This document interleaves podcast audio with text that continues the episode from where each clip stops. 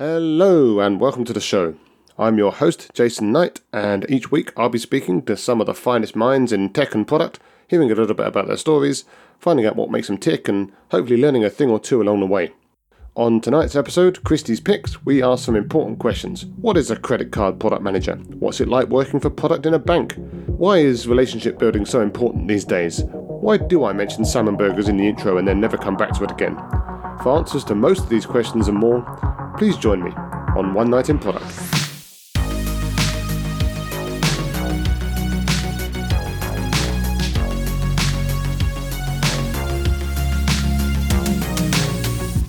So, my guest tonight is Kristy Olinger, a credit card product manager, virtual workshop facilitator, podcast host on The Opposite of Small Talk, and a passionate anti salmon burger campaigner. How are you doing, Kristy? I'm doing amazing. I can't wait for this conversation. uh, we'll come back to the salmon burgers if we have time. But um, I wanted to dig a bit into your work background to start with. So, first things first, what, what is a credit card product manager and, and how do you feel your day?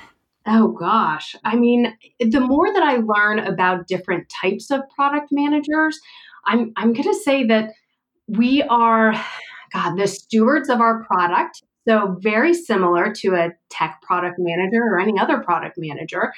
I think what makes credit card a little bit different is that it's tougher for us to be agile. So we, you know, we've got regulators, it's a financial product. So that puts us in a spot where we can't always respond quite as quickly as some of you tech guys. Uh, so, uh, so I'm the, the steward of the product. My job is to make sure that our customers have, uh, have our card as their top of wallet choice. And that's what I do uh, day in and day out. Yeah, so that's interesting. I mean, I've worked with banks before in previous jobs, not directly for a bank, but but definitely with banks, kind of doing research for banks and stuff like that.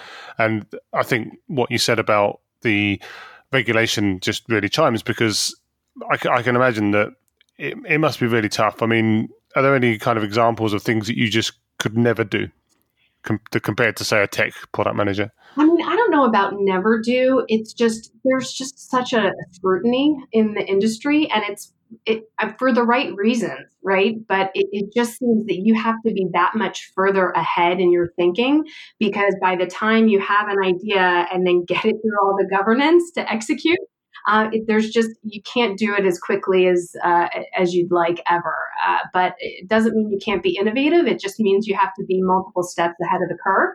And I think we've had a, a couple good examples of being able to do that uh, in in my career at least.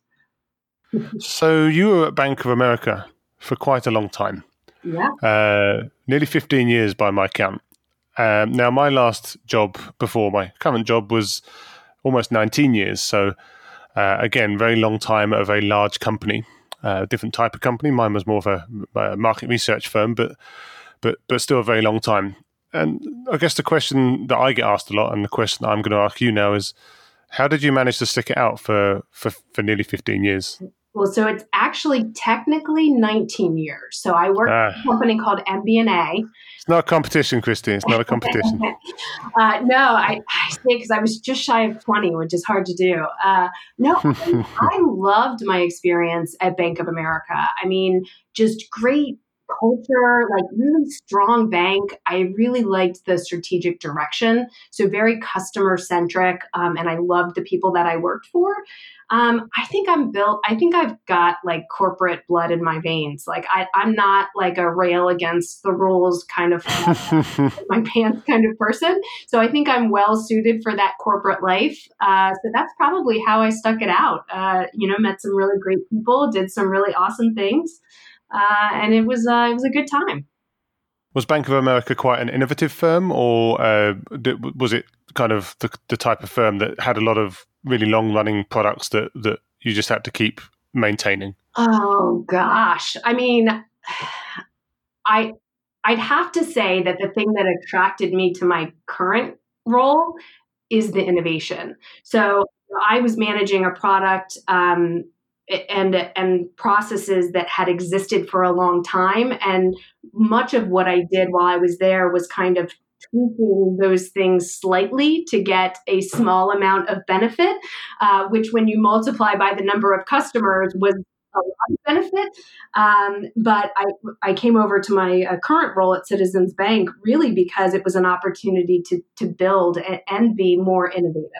Um, that's really my, my only sort of compare. I have this comparison point now um, that tells me that uh, really uh, the, the bank I'm with now is definitely more on the side of innovation.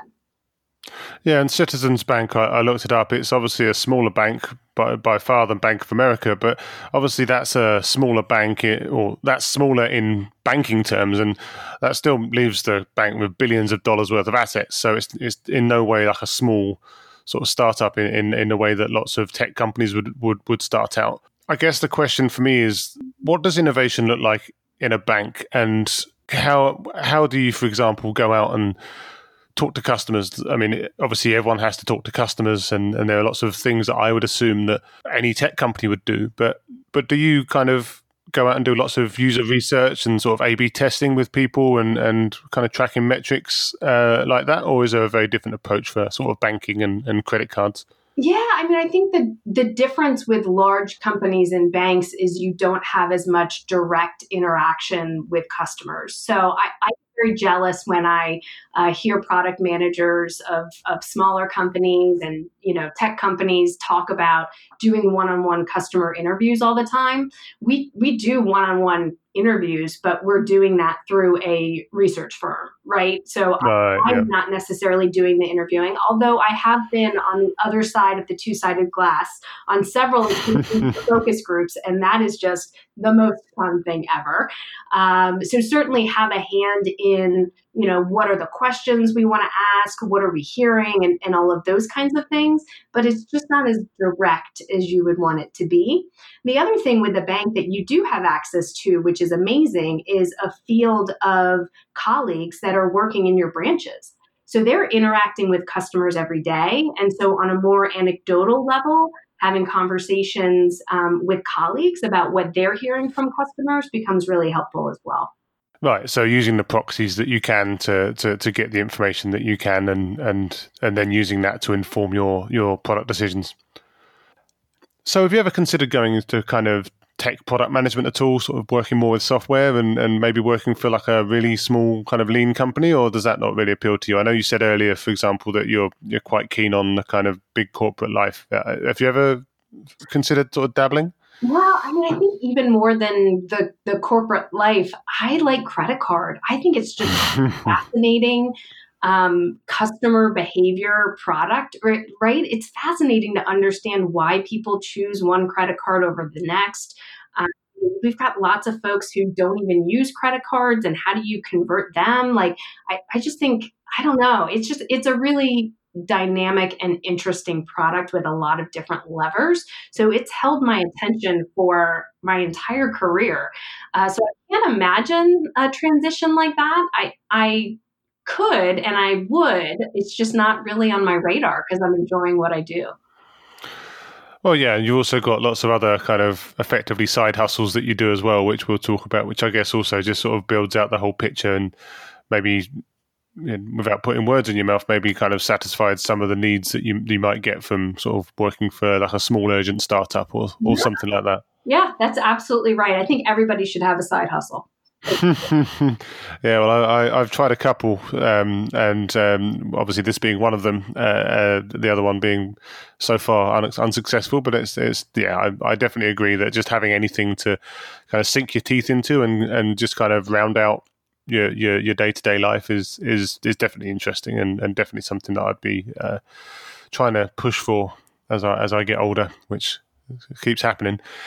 so one of the, one of these so one of these side hustles is uh, facilitating virtual workshops and and talking about communication uh, and sort of related kind of business topics. I mean, how's that going, and, and, and how much of your time does that take up? Yeah. So uh, here's the thing uh, when I first started as a product manager, I really struggled with how to tell the story of my ideas. Like it's just really complex, right? You've got customer input, you've got analytics, you've got the market, you've got the interests of the other stakeholders. There's just a lot that needs to go into anything that you're communicating to try to get buy in. and so i i actually i found it really challenging in a good way like it was it was interesting and difficult but what i found is that i'm not the only one that struggled with this and it is like nobody really teaches you how to do it. You learn it by watching other people. Like, I don't know why they call them soft skills. It's the hardest thing that we do at work, right? so, um, I've always been interested in communication and public speaking. For more than a decade, I've taught workshops and mentored folks on the topic um, because it's just, I don't know, it's just how I, where I gravitate to. Um, but more recently, I'm very focused on trying to help product managers because I feel like there's a little bit of a gap, right? Where, you know, you've got entry level stuff that might tell you how to put together a PowerPoint presentation. Or if you're an executive, you might have a communications coach that's going to help you figure out how to position it to the board. But if you're just like me, you don't really have anyone that's showing you how to create a story around your work. So um, that's really what I've been focused on, and I've uh, I've really been enjoying it. Uh, so I, I do these workshops kind of inside other companies, but I am in the process of launching a direct to consumer course so that people don't have to wait for their companies to bring me in. One of the things that I think is is really kind of really chimes with me in that is this whole kind of concept that there's, there's a kind of a need for kind of almost continual mentoring throughout a career, and it's not just about yeah yeah you, you start you get your tools yeah you, you get your weeks worth of training and then you go. It's like yeah. there's so many points in a career which just it's the, it's the I mean it's not quite the same as the Peter principle because you're assuming that not everyone's kind of inept, but the basic point is that wherever you get to in your career, you, you're probably getting to a point where you haven't done it yet, and um, I think that there's this this fallacy that that that once you get to a certain point, yeah, that that that person can just work it out, and I think that anything that that that you know, people like yourself can do to actually try and help support people as they do move up the ladder is a, is a really um, a really vital service because the alternative is just trying to work it out, and and that's that's no good for anyone because people aren't necessarily going to work it out on their own. Right. Well, to add on to that, not only are you expected to work it out because of your level, your boss has too much on their plate for them to help you work it out. Right. Mm-hmm. So, like, that's where it, it does feel like you need, yeah, mentors or other kinds of skills training that can help with those advanced communication skills but also they're trying to work it out probably as well because it's this again this fallacy that that, that further up the pyramid that you go that everyone's just okay yeah. And I'm sure many people are okay. Don't get me wrong. And I'm sure that, that many of these these people's problems pale in comparison to other people's really real problems. But at the same time, it doesn't make it any easier day to day. So again, yeah, this whole kind of I don't know. I don't know if it's like there's the I don't know what it's like over over in the US, but like the, this whole kind of like closed off. You know, you, you can't admit weakness. You can't admit that you don't know how to do anything because you know otherwise that's seen as as a as a black mark against you or something like that. And and and that feels like a, a thing that, that really should change. Well and so, yeah. what's crazy is i so i am always that person that speaks up in a meeting when i don't know what the acronym is.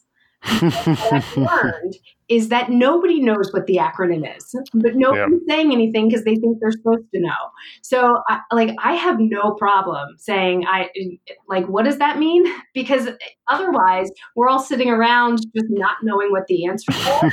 That's not very effective or productive either. So, I've never had a hard time throwing myself under the bus for not knowing things, uh, and I think I think that should be uh, something that everybody's comfortable with.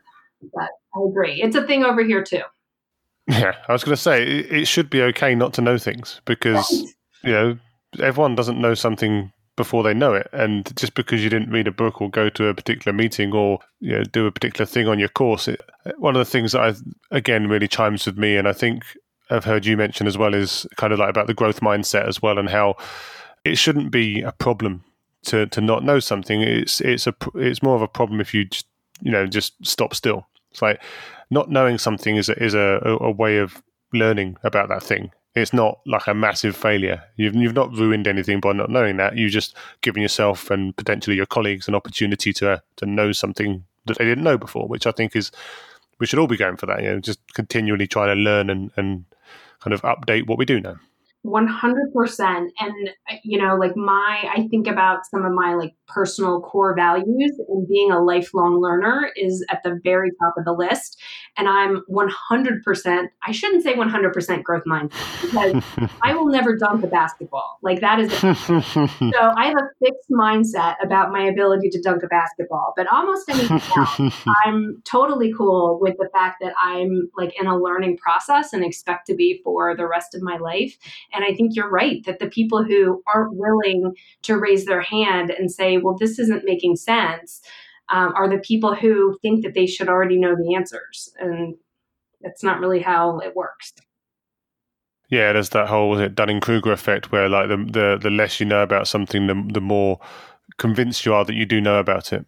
I, I hope that's the name of the effect. Otherwise, I'll have to edit that out. I've heard that one. I feel like now I need to go uh, research that one. Um, gotta say, I, I, so I'm only one year in at a new company, and I think I'm finally not allowed to use my newbie card. Like that was news, right? Like, hey, you know, I haven't worked here for very long. Um, I'm not really sure that I understand this. That's like the easiest way to make sure people are explaining things to you all the time.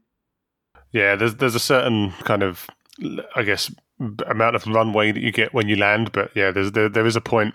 Another thing that I that I've read about the whole point about sometimes it's okay for it not to be your responsibility because you've just started or you know you, you, you, didn't get to that bit yet. But eventually if you if you start a company and if you're the kind of leader of, of, of an area or leader of a, a, team eventually it's actually your problem and it's your responsibility even if it happened from before you started.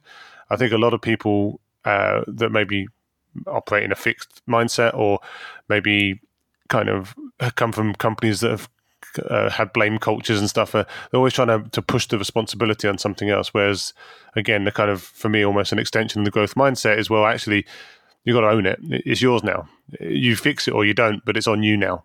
It, you, you may not have created the conditions that occurred, but it's now your job to fix it. And if you don't fix it, that's on you. Wow. So I feel like what you said really just resonated with me. I, I told you this wasn't the best Monday I've ever had. Something happened, and I think just to not tell the details, but to tell you it was exactly that. I, it's something that I should have known based on my responsibilities, and I didn't, and I got a little bit blindsided. Um, so I'll have to do a post mortem and see what what happened and how that happened. But uh, yeah, I, I agree. We need more people to take responsibility no matter what. Yeah, you've got to own it. And we've also spoken before about how passionate you are about kind of promoting networking and relationship building. Um, I don't know if that's just at work or more sort of socially and sort of social networking as well. Um, how has networking helped you in your career? Well, so first of all, I have to say, I now I always call it building relationships because in networking, people literally like shrink away and they want to run. I think they're envisioning like a ballroom filled with, you know, people that they don't really want to talk to and won't have any value in in their uh, in in helping them to progress. Um, gosh, networking is everything. I, you know, as a product manager, I, I feel like we, you know, we're the caretaker of the product, and yet um, we don't have direct leadership over every person that's going to impact that product. So often we're we're leading through influence. And really, before you can influence someone, you have to understand them and get to know them better. So I, I feel like building relationships you know, I think sort of the first level is the people that you're, uh, you know, on your team, and then on the cross-functional teams that support your product has been the difference maker because when you can position a change that you're looking to make in the language that is meaningful to your stakeholders, it changes the game. All of a sudden, what you're saying makes sense. And I love, there's this word equifinality which means that there's more than one way, there's more than one path to get to the same end. And that's what it's like to be a product manager. There's always more than one way to do something. Your job is to convince people that the way you, the direction and the path that you're recommending is the right path. And when you're able to tie in the things that are important to all the different stakeholders to that story, then that your path becomes the clear winner. Um, you know, just by by virtue of how it's positioned. But for me, it all starts with you can't do that if you don't know your stakeholders. So that's been the primary thing, just from a work perspective. And what advice would you have for people? Uh, and I'll count myself amongst this number. Certainly in the past, maybe maybe I'm a little better at it now. But what advice would you give people that maybe aren't very good at that, or or don't know what to do, or or, or maybe aren't even particularly motivated to do that? Yes. Okay. So I have a free downloadable guide for how product managers can build relationships. If people go to kristyolinger.com forward slash build relationships, I walk through a three step guide for doing this. Um, but I'm going to give you the highlights here. You're going to be really strategic about this. The, this and this guide takes you through this. You can actually assess where are your blind spots. Um, so it walks you through how a little bit of a self-assessment for the different lines of business and how you know strong your relationships and your knowledge is knowledge is in those lines of business. Um, and then you can be more strategic. But my favorite way to do this is and has been forever even before um, you know the pandemic had us all virtual my always my preferred method has been virtual coffees so hmm. literally just scheduling 30 minutes with people and no specific agenda, um, really just an open dialogue. The, the whole key is to listen more than you speak. You should be listening 75% of the time, only speaking 25% of the time, and just asking open ended questions like, tell me about yourself. Uh, what are the you know what kinds of initiatives are getting prioritization in your organization right now? Uh, who are the rising stars? What are the the hot topics and pet projects of your leadership team? Like just just open-ended and even just on the personal front hey what did you do this weekend? You know i think people discount that kind of chit chat because they feel like it's not work related it's not driving towards a goal. But the more you can get to know someone the more you can be empathetic and understand them and really sort of connect and build something together. So for me, I, I think again back to back to your question which i'm assuming sort of leaned into like if you don't really like it and maybe you're kind of introverted and it's not really your thing i think one-on-one networking is the best anyway um, and most people are willing to have a conversation and talk about themselves so um, you know just just not even just sending it as a planner and saying, hey, just looking to, to catch up. Yeah, that reminds me of a couple of books actually. Um, one of the books was uh, Radical Candor, mm-hmm. um, which I'm sure you've probably read, yeah, yeah. Um, talking about the importance of kind of getting to know people and then being honest with them. Uh, and and frankly, also rewinding about hundred years to uh, how to make friends and influence people by uh, Dale Carnegie. I love that you mentioned that because the guide that I just told you about, the downloadable guide, that book recommendation is in there. Oh, there you go. The book is See? 84 years old. It was published 84 years ago. How crazy! Yeah, yeah. and it is so relevant. Well, yeah, I mean, I read it, uh, and and it it was hundred percent relevant and and kind of interesting. All this thing about like the the the I can't remember the exact quote, but something along the lines of like the the the sweetest the sweetest word in in the English language is you or something like that. And people love like people taking an interest in them. I do kind of, I do kind of in a way, sort of read that book in, in a kind of 1930s film, like high pitched, really fast, kind of fast talking accent, like a detective or whatever, because it just feels like it's just written from that time.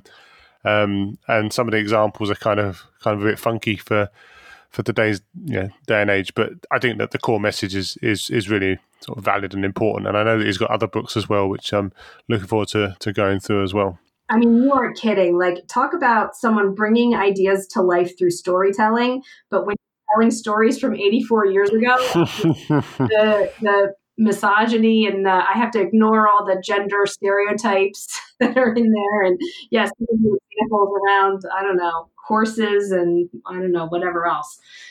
Um, but great book. Uh, yeah, no, it, it genu- genuinely was. So you're also involved in podcasting, just like me, but but been doing it for a little bit longer and a little bit more polished, and uh, different type of show as well, uh, called the opposite of small talk. Uh, so I've had a listen to to the first episode of that, and it's it's really good, and, and I found it really insightful. Um, I think one of the things that that really chimed with me on the first episode was about how lots of ideas aren't themselves original, but it can be original to you, and and that the way that you effectively tell it can be original as well. And, and actually, that was one of the reasons why I started, you know, thinking maybe it's a good idea to potentially do a podcast or to write some Medium articles because, end of the day, I can write about things that probably a dozen other people have written about, and I can speak about things that a dozen other people have spoken about. But if I can just find a different angle on it, even slightly, that that, that makes it original for someone else and maybe helps them. But how did you get into podcasting in the first place? Gosh, that's a good question. So I my brother's been podcasting for years and years and years.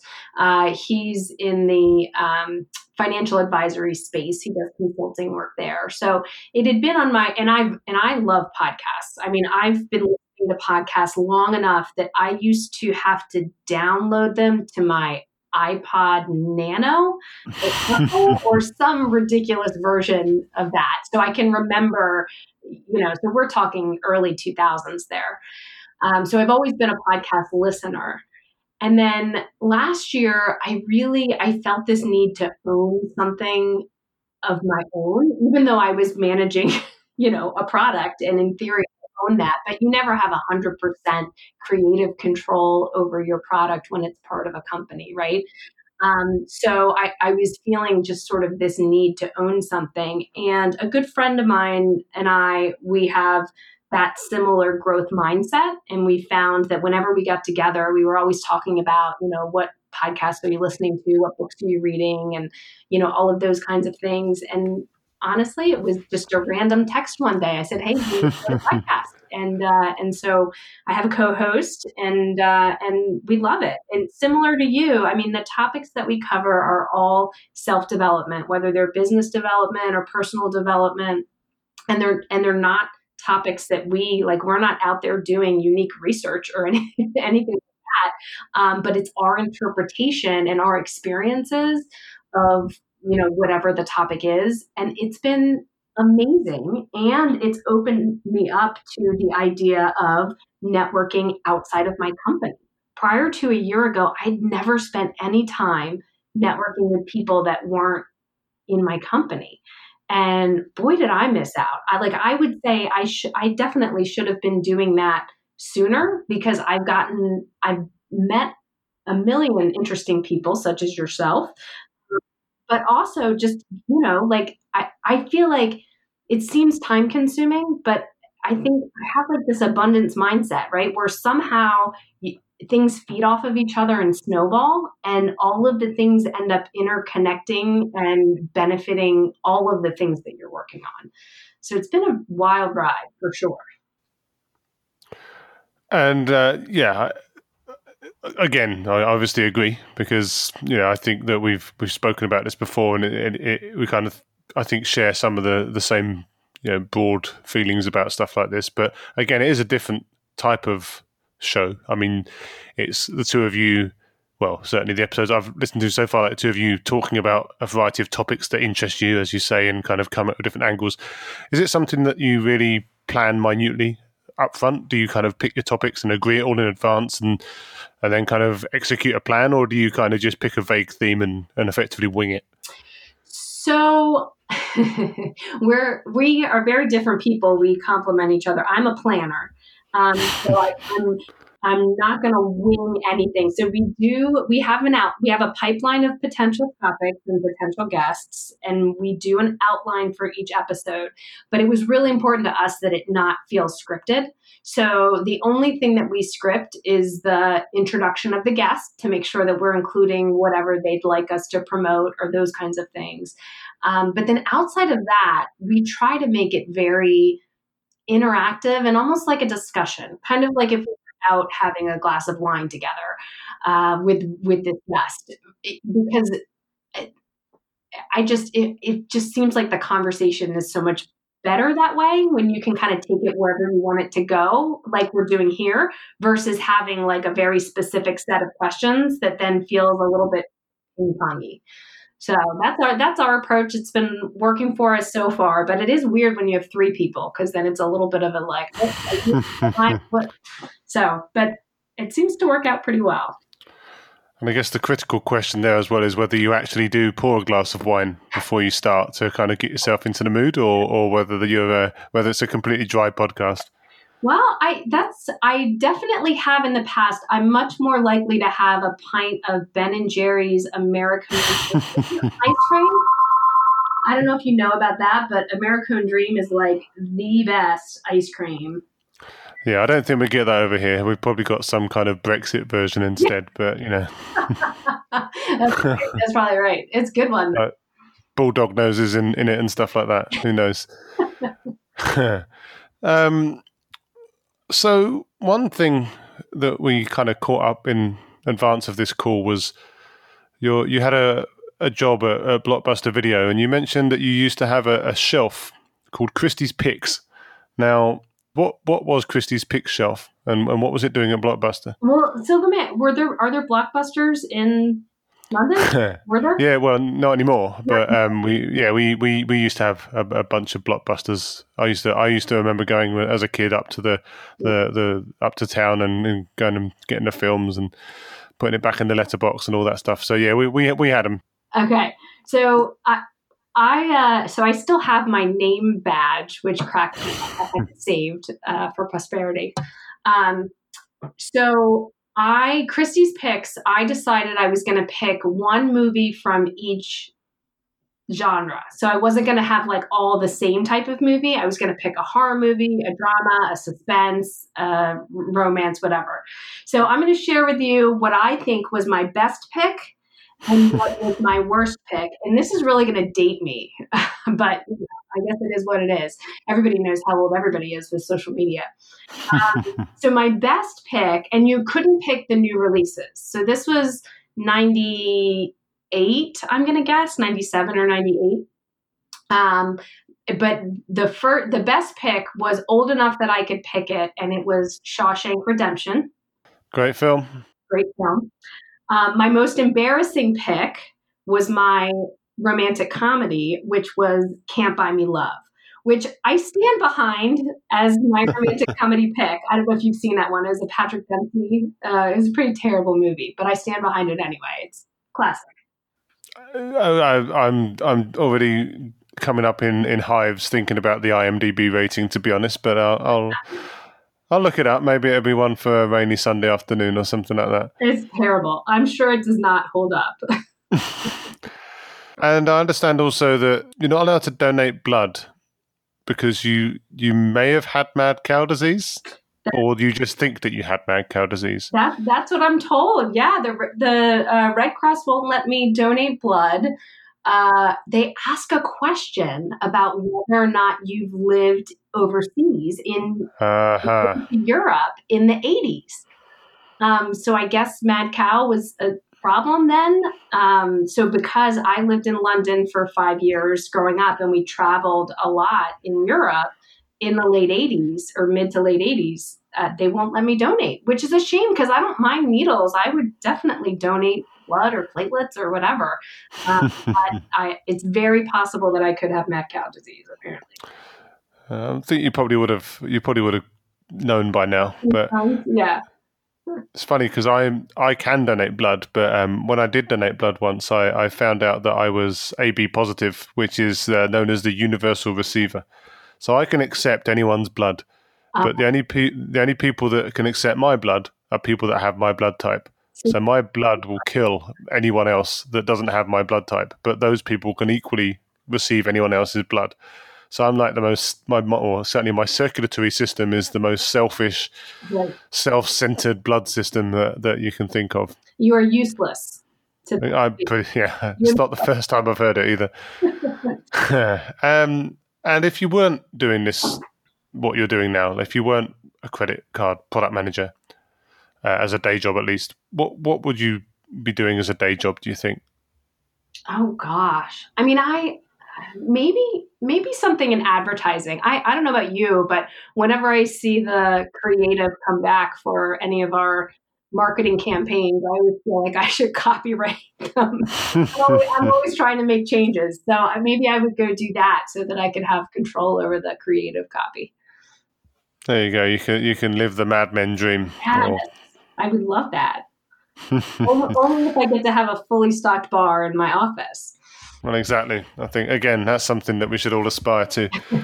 and uh, what, one book recommendation for our listeners. I know that you read a lot of books, and uh, you've obviously been talking about a lot of books on your show. Um, what's like a, a, top pick from recent past that you'd recommend? So, if you had asked me this before we had the conversation about how to win friends and influence people, that's what I would have directed you to. Um, mm-hmm. Since we already talked about that book, here's actually what I'm going to suggest. Um, there's a, and it, you actually don't even have to read the book. Um, it's called The Four Tendencies by Gretchen Rubin. And it's a personality framework that relates to what motivates people um, in terms of expectations. So, are you internally motivated or externally motivated? Um, and it helped me tremendously to understand some of the people that I work around. So, here's here's sort of what it is at a really high level.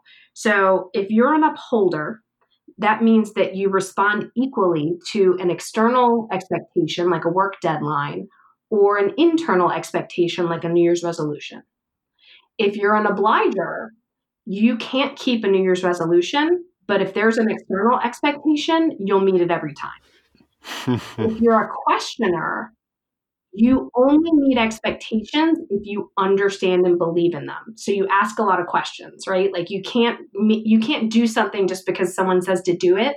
You have to know why. So you can meet any expectation if you believe it. Or you could be a rebel and rebels can't meet either um, you can achieve stuff. I don't really understand how rebels work. It's apparently a very small percentage of the population. Um, but this helped me tremendously because I had some questioners in my life and they were driving me nuts. Like they were making me really angry because whenever we would talk about things, they would never just do what we were we needed to do. They would always ask me a million questions and I took it as like personal, like they were um, you know, uh, combating the idea and you know didn't want to do it but it was more just like they needed to understand the why. Some people really need to understand the why in detail. Other people just need to know what the deadline is and they're going to go get it done and it doesn't really matter to them what the why is. So anyway I, so it, the book is called the four tendencies but you can actually just go to gretchenrubin.com forward slash quiz and you can see what your tendency is and then you can start to just read a little bit and figure out who the people around you are well, also, uh, so by the way, that was a fantastic summary. But also, I get the feeling that you've got almost done a Blinkist on that on that book now, and, and we've we've kind of already read it, yeah. which is good. So just... it actually it it she came up with it. She has a book called Better Than Before, which is a book about habits, which is also an excellent book. And so there's a little bit of it in there. And then I think when she got a hold of, oh, this is like a framework. And then she did the quiz and the other book, and you know, it's pretty good. It's pretty helpful. Cool. I'll check it out. Final question inspirational quote. Favorite inspirational quote for our listeners? Yeah. So I'm a big Zig Ziglar fan. And one of his quotes is You can get everything in life that you want if you'll just help enough other people get what they want. And I truly believe that. And it's not transactional in that way. It, it, goes back to networking and relationship building.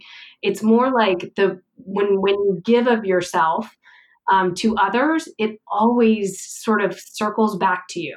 Uh, it's not one on one. It's not transactional. You just put good things out in the world, and then somehow good things come back. So. Uh, you can get everything in life that you want if you will just help enough other people get what they want. Excellent. That's definitely something we should all live by. And um, I also need to think about my favourite quote, but I obviously I, I, can save that for someone else's podcast in case they doorstep me with that question. right? I pulled that one right out there. You did. Uh, is, is, uh, you did say you were a planner, though, so I'm assuming that. Quotes. So there, I could have pulled out a couple different ones for you. well, it's been a great uh, chat. Where can people uh, get hold of you, obviously you've got your podcast, and is there anywhere else that they can kind of hit you up after this for yeah. more of a chat or? Yeah, so the, the podcast is on um, all the, the you know major platforms the opposite of small talk uh, as well as facebook and instagram the opposite of small talk. And then uh, me i'm at kristyolinger.com so you can find me there and linkedin. I, I mean i'm all over the place man.